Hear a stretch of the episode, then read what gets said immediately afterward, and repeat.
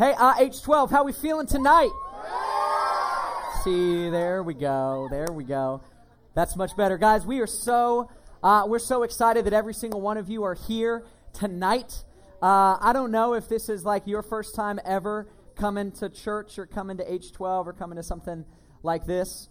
Uh, or maybe for you, this is like, uh, you know, like your third or fourth time and you've been checking it out, but you're still kind of new to the whole God thing. Or maybe for you, you're like bought in, you're in, like you've been here since like the beginning of time. Uh, I don't really know kind of what, what your story is, but I know this. I'm pumped and excited that you guys are joining us tonight. Tonight's going to be really fun. Um, and by the way, if you are a first time visitor and like you've never been here before, we actually have a really cool room set up just for you. It's called our VIP room because we have a lot of like really cool stuff. So, right outside these doors, after this service is done, we want you to join us there, you and the person that brought you. We got a bunch of like free drinks, free food, and then you get a free Starbucks card when you come back next week. You get a free grande drink of your choice, which is pretty awesome. Pretty awesome. So, uh, for those of you that have been here before, you know that we're in this series, right? It's called School Wars, and here's the big idea, and I'm sure you're tired of this. Uh, but this is what this series is all about. It's a series about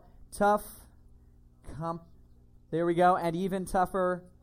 There we go, right? Tough competitions and even tougher questions. And this whole series, we've actually had this series long competition between the grades. And tonight is the night where we find out who the winner is.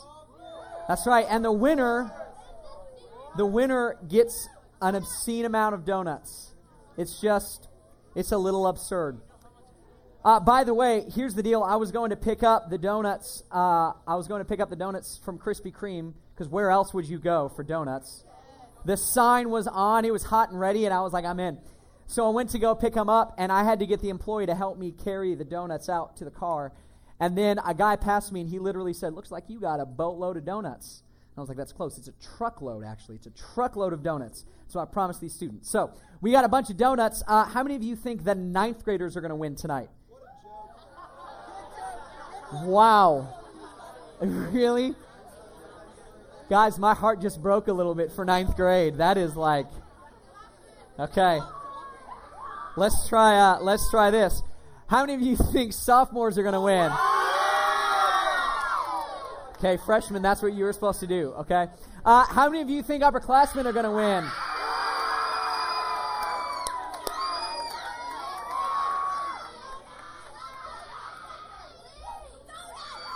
Upperclassmen got a lot of passion right now. This is good. Awesome. Well, tonight, tonight, tonight, we're going to find out who the winner is, and then we're going to deliver all these donuts to your connection group, to your connection group. So make sure that you join us there. Now, uh, here's the deal. Not only is this about tough competitions, but it's about even tougher questions. And I think if we're honest, sometimes we ask God these really tough questions, or maybe you haven't ever asked God tough questions, but maybe you've thought t- tough questions and you were afraid to ask him because you weren't sure what he was going to say. And maybe, maybe for you, these tough questions actually make you feel uncomfortable. Like maybe that's the reason that you've been afraid to ask these questions because you don't feel good about asking those questions, or maybe you're afraid of the answer. And you're afraid when you find out the answer that you're gonna you're gonna leave. You're gonna abandon ship. In fact, I think there's some people in this room that the very reason that you've been doubting God and the very reason that like you're new to the whole church thing is because somewhere along the way you had a tough question, it made you feel uncomfortable and then you said no to God. And so these are tough questions that we're talking about in this series. In fact, it kind of reminds me of um, reminds me of this time I was a sophomore in college, and for those of you that don't know, uh, the college I went to was the University of Georgia. Yeah. Hey, stop it. You stop it. Ah, 66 to nothing, you know what I'm saying? And Troy State, Troy State is like legit, you know? Like they got they got uniforms and at least one coach, okay? They're like a legit team. Okay? We beat them 66 to nothing. Anyways, I was a sophomore, a sophomore at UGA, and uh, I had this idea that my sophomore year I wanted to take this class, uh, Classical Mythology 101. Now, some of you are like, why on earth would you ever take Classical Mythology 101? And there's a reason why I took this class, and I was actually pretty pumped about it. And the reason was Hercules. This was my show growing up, man. I was all about some Hercules. Ha, ha, has anyone ever seen the classic Hercules TV show? All the adults in the room were like, yes. Kevin Sorbo, by the way, that's his name, right? I loved, I loved this show. I thought this show was amazing. I idolized the dude. In fact, that's the reason that I like worked out as a kid because I wanted to look like him, right? He's obviously doing like the burpee body right there. He's exposing some chest, and I'm like, I want to be just like him. So I watched this show and I loved it. And uh, for those of you like maybe the ladies in the room, and you're like, ah, it's not really like he's not really my thing. Well, it just so happened that during this show that aired in the 90s, because I'm super old, uh, in the 90s, every now and then they would flash back to like teenage Hercules. And uh, this was the guy they chose to play young Hercules. Yeah, that's right. Uh huh. Ryan Gosling. Before the notebook, there was Hercules. Okay? Anyways, we're done with him. We're going to move on. Okay, so classical mythology 101. And so I thought, dude, I love Hercules. I've seen every single show. So obviously, I'm going to take this class because it's all about Hercules. Like, if I can take a class and get college credit for learning about Hercules, I'm in. I'm in. And then I sat in the class the first day and I thought, I'm out. Nah. I don't want to take this class. See, here's what happened. Like, we, we sat down and the teacher handed us this, like, giant long syllabus. And then he starts talking about the five books that we need to read. And I'm like, five books?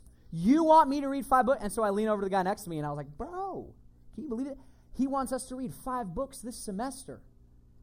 And the guy looks over to me and he goes, no, you're supposed to read five books for the next class. And I thought, oh, really? Okay, well, I'm out. And so immediately I started looking online for the next class I was going to take because I was dropping that thing like a bad habit, man. I didn't want to read that much. I want to talk about Hercules, you know, who wants to read? And so, because there are all these tough questions, because the class was difficult, I said, I'm out.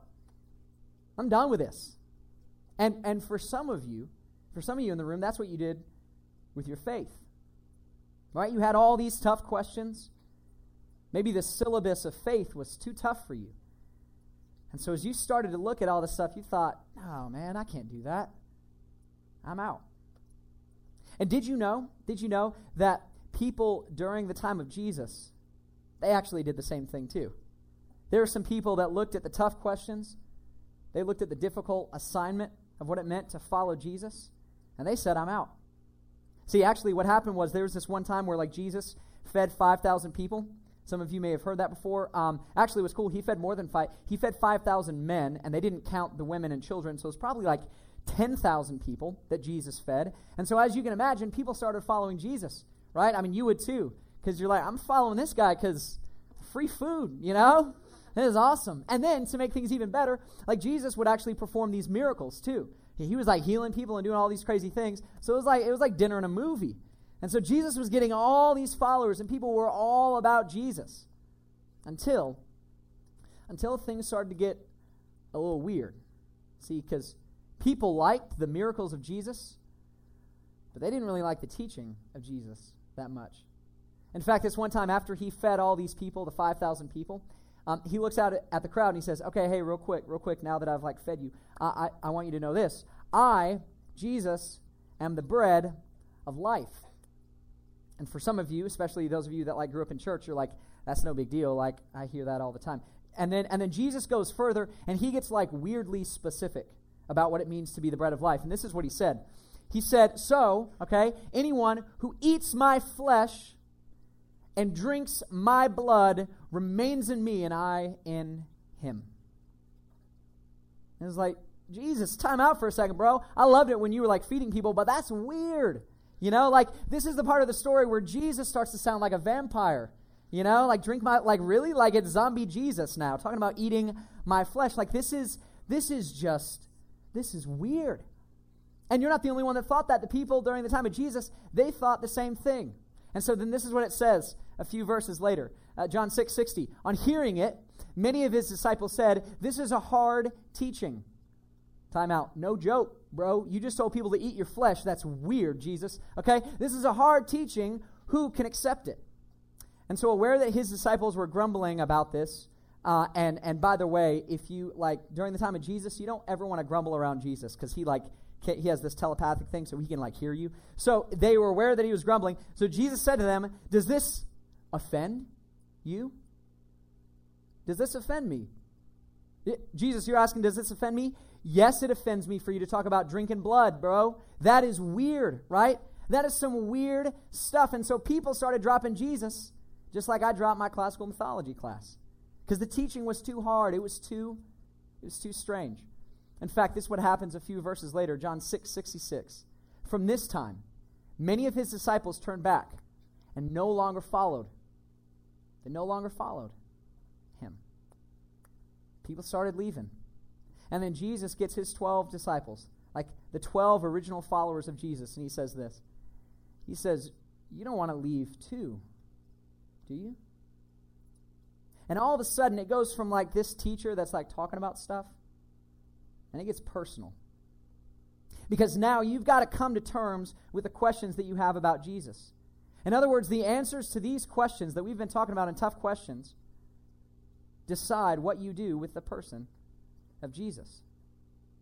And see, this is the main question that all of our questions kind of boil down to Do I stay or do I go? Like, am I, am I going to stay with Jesus or am I going to leave? Am I going to abandon ship? Am I going to be done? Do I stay or do I go? And this, this, this is the question that, like, when we have these questions that make us uncomfortable, at the end of the day, the answers to these questions will decide whether we stay or whether we go. So it's so important, tonight especially, that the two questions we're looking at are questions that we, like, zero in on. Because once we get the answer to that, then that ultimately will decide whether we stay with Jesus or whether we go. And there's some of you that maybe in your mind you've already made up your decision that no, I'm not I'm not really about that Jesus thing. Or maybe there's some of you that are right on the fence and you don't know the answer to this question. Do I stay or do I go? And so here are the two questions that I think are paramount as we discuss whether we stay or go. These are questions that maybe you've had. These are the questions that have come in on our ask.fm uh, slash school wars page. You've been asking these questions. And here are the top two. Why do bad things happen to good people? And how could a loving God send people to hell? See, these, I think, are the questions that make people doubt the character of God. These are the questions that make people decide, I don't know if I want to be with Jesus. I don't know if I want to hitch my wagon to this guy. I don't know if I want to follow him. Because after all, why do bad things happen to good people? In fact, there's some of you in the room, this is the reason you left. This is the reason you decided not to follow Jesus. Because after all, why do bad things happen to good people? And how could a loving God, if this God is supposedly loving, how could he send people to hell? So, here's the first question that I want us to look at Why do bad things happen to good people? Now, um, you may not realize this, but this question is actually, it's got kind of two parts to it. Okay? It's got the first part and the second part, and I want to talk about the first part real quick. So we're going to break down this question into the first basic question, and that's this Why do bad things happen? Like, period. Like, how come there's bad stuff that happens in my life? How come your grandmother passed away? How come your best friend is struggling with depression? How come your parents split up? How come your best friend is gossiping? How come, why, why, why do bad things happen? And the answer to this is actually pretty simple. The answer is sin. Sin. See, God created the world. He created you, created me, created everything you've ever seen all the stars in the sky, all the galaxies, all like the trees, crazy stuff. Everything God made. God invented the smile. God's the one that came up with like how bodies work. He made everything. And when he designed it, he designed it to be good. He wanted good things to happen. And so he said, dude, if you follow me, then good things are going to happen. And sin is when you decide not to follow God. And so if following God means good things happen, then not following God means bad things happen. So the reason bad things happen is because of sin. See, sin is the reason. Sin is the reason that your girlfriend cheated on you. Sin. Sin is the reason that people are talking about you behind your back. Sin is the reason that sometimes you've contemplated suicide because of how depressed you are. Sin. Sin is the reason that your parents split up Sin is the reason that you have a fight with your best friend. It all comes down to sin. Sin is the reason that your grandmother passed away. In fact, sin, this is like the characteristic of sin, sin always leads to death. Like, without fail, it always leads to death. In fact, this is what a guy named Paul said about sin. He said, when Adam sinned, in other words, if you want to know, like, kind of the history of how this breaks down, when the very first guy ever, guy named Adam, when Adam sinned, sin entered the world. And Adam's sin brought death. And this is the pattern. Every time, man, sin leads to death. Sin is bad for you. Sin is why bad things happen. So sin brought death, and so death spread to everyone. For everyone, sin. And so the reason, the reason bad stuff happens, period, is because of sin. Because of sin. So now that we know that, we're going to move on to the next part of this question. Why do bad things happen to good people? Right? Why do bad things happen to good people. Now, now this is the cool thing about this question. If you've ever asked this question, uh, which maybe you have, chances are the way that you framed it, you asked this question in such a way as to say, why do bad things happen to good people like me? Right? Like, like how come bad things are happening to me? Because at the end of the day, I just want to know why bad things are happening in my life. Like I, like I kind of care about my friend. I kind of care about like my parents. But at the end of the day, why are bad things happening to me, a good person? right? Why did bad things happen to good people like me? And uh, this is a this is a good question.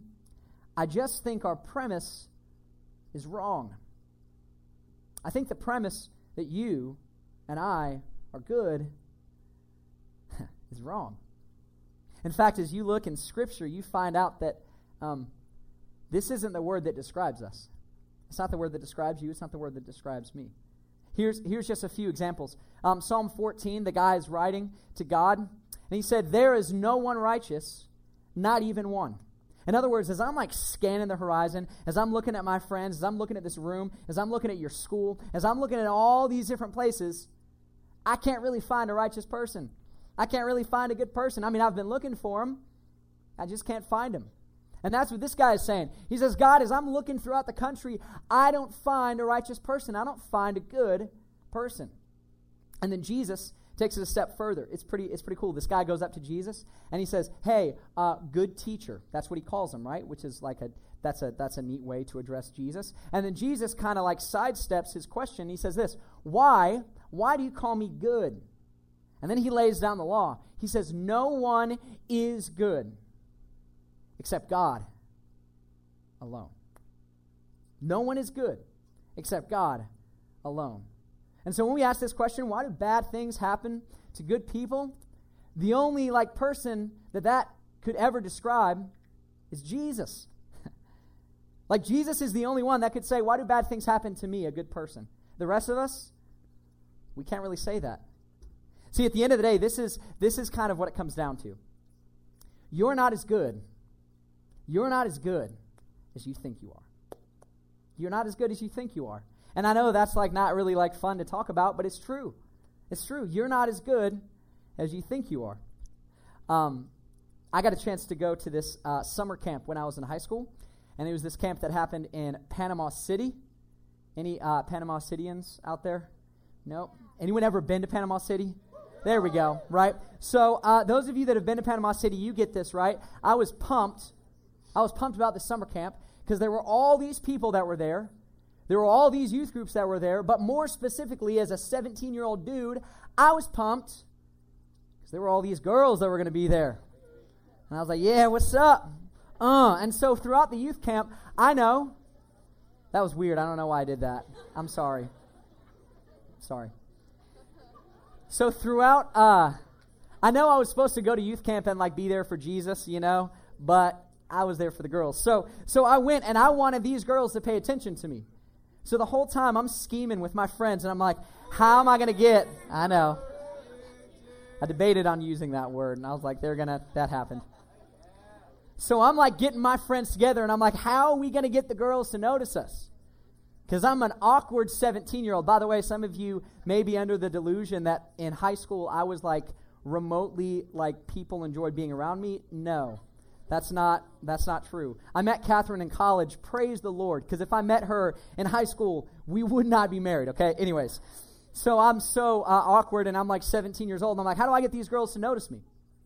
And then I saw my moment. We're like all hanging out by the pool, and it's a giant pool, and all these people are swimming. And then they break out this karaoke machine.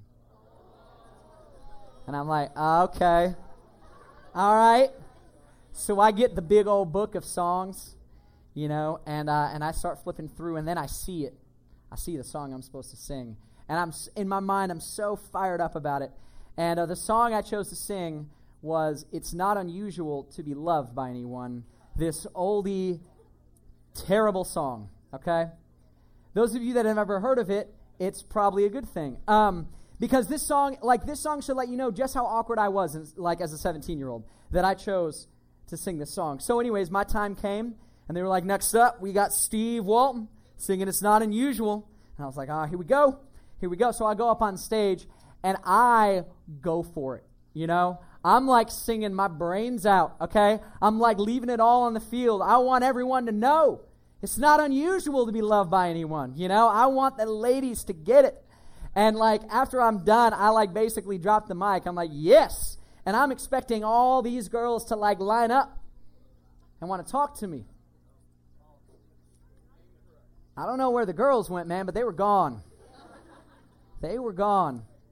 And then I notice that I can't really like make eye contact with my friends either. They're like looking the other way. And I like I'm scratching my head and then I finally realize something. Steve, you're not as good as you think you are. Like you went up there and you just thought you were the cat's pajamas. But you are not as good as you think you are. Because sometimes we think we're awesome. We think we got it all together. We think everything in life is great because we are great. But you're not as good as you think you are. And listen, that's not just about singing, that's about life. See, we like to think that like if there's a scale between good and bad, like my good, you know, deeds outweigh my bad deeds and I'm like a pretty good guy, but no, that's just not true. See, you're not as good as you think you are. See, because all of us, we've all messed up. All of us have done things that, like, we later regretted. All of us have hurt someone that's close to us. All of us have sinned. You've sinned. You've sinned. I've sinned. Like, like we've all messed up. Every time you, you, you lie to your parents, that's sin. And it ruins that relationship and it actually separates you from God. And when you gossip and when you cheat and when you look at porn and when you lie and when you do all these things that you know are wrong, that's sin. Because the truth is, you're not as good. You're not as good as you think you are. And so we're asking this question like, why do bad things happen to good people? But if it's true that we're not as good as we think we are, then I think the answer to this is that bad things happen to bad people. Bad things happen to bad people. The reason there's bad stuff happening in your life is because either you or someone around you is bad. And they made a decision that was a bad decision. And their bad decision had bad consequences. Sometimes it's your parents. Your parents make a bad decision. And that ruins something for you, and something bad happens. Sometimes your best friend makes a decision, and it was a bad decision, and it ruins things for you. But more often than not, it's you. It's you that makes a bad decision. And that feeling of guilt and that feeling of regret, it leads to consequence. And so the reason bad stuff happens is because bad things happen to bad people. See, bad people do bad things, and then there's bad consequences.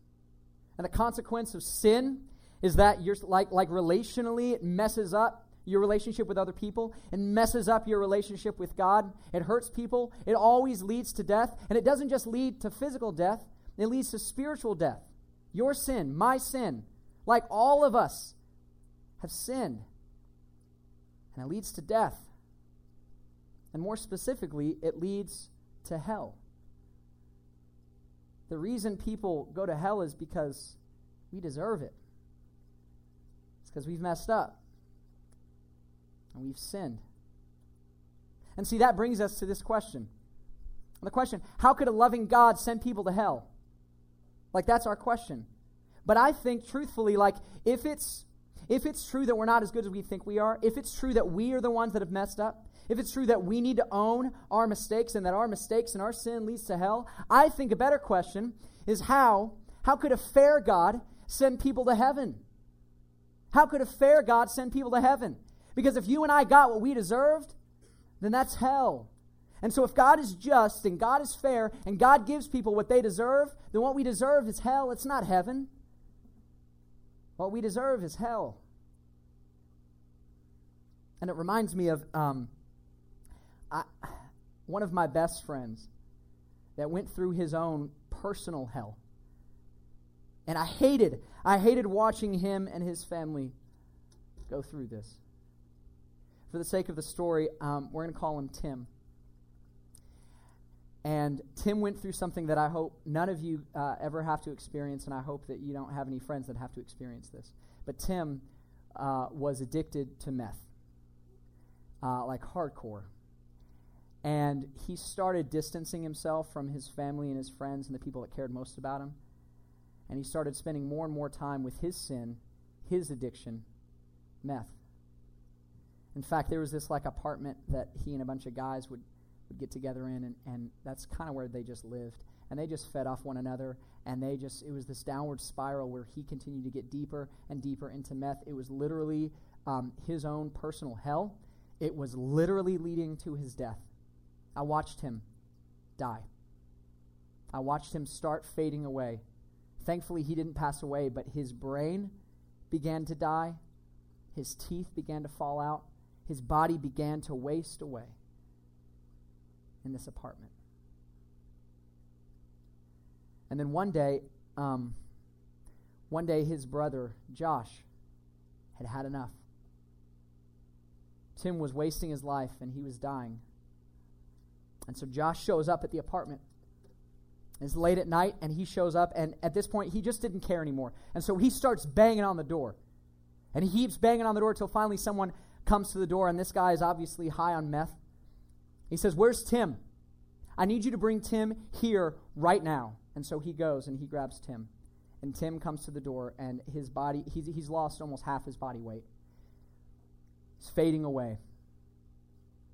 And as soon as he sees Tim, he slams the door open and literally grabs Tim and does this like fireman's carry and carries him out because he's done with this. And he's not going to let Tim continue to kill himself.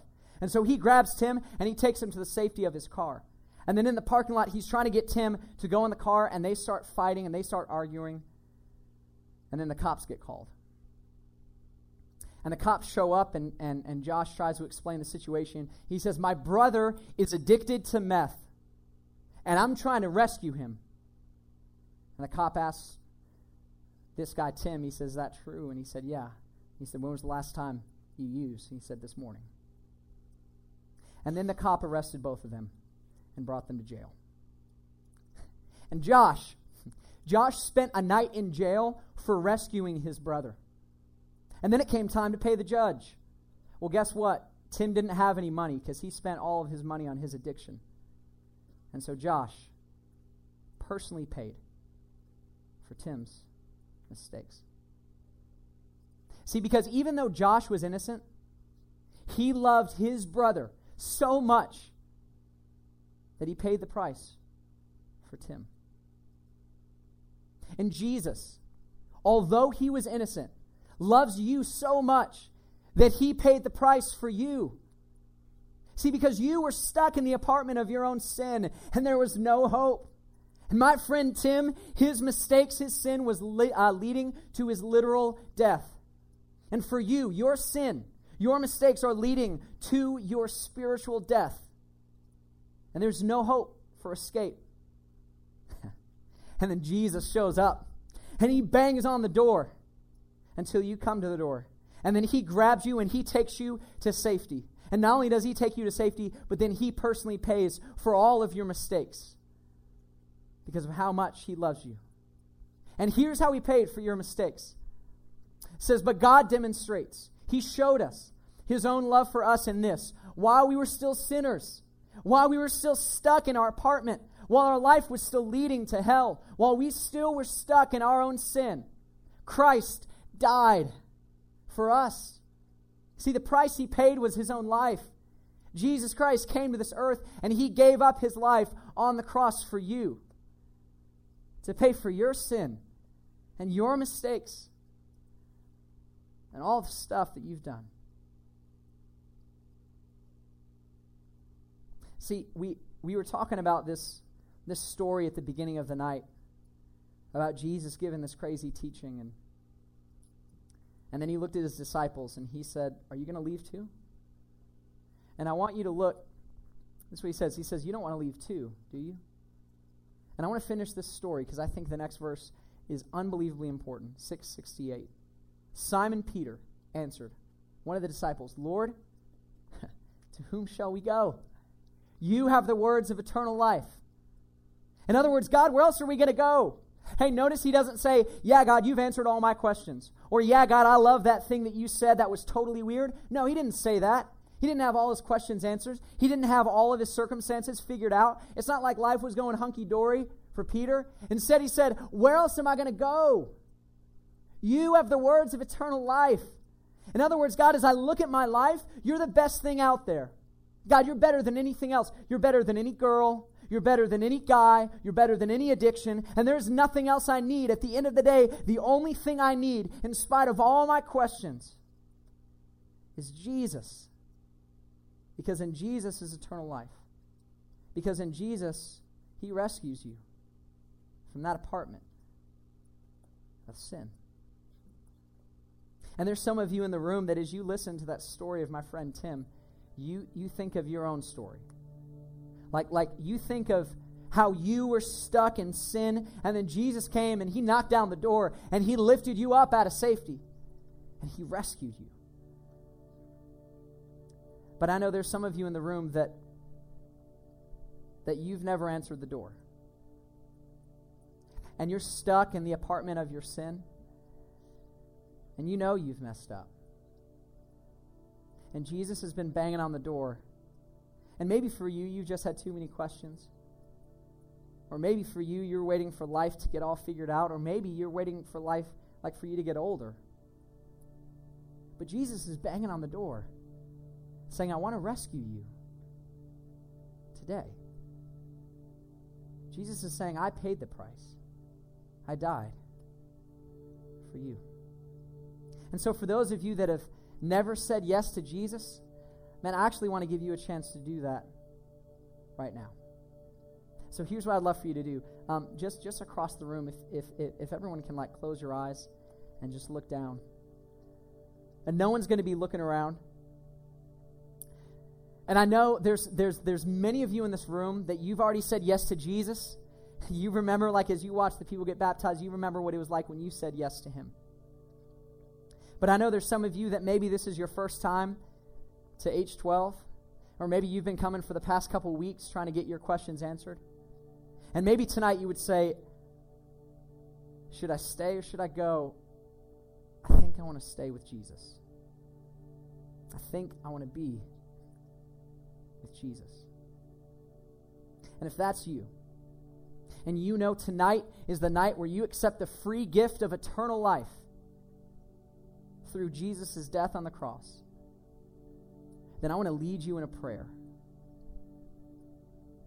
And the prayer goes something like this, and you can just say this in your head to God. And maybe this is the first time you've talked to God. Maybe you've been upset with God. But if you know tonight's the night that you need to say yes, then I want you to pray this God,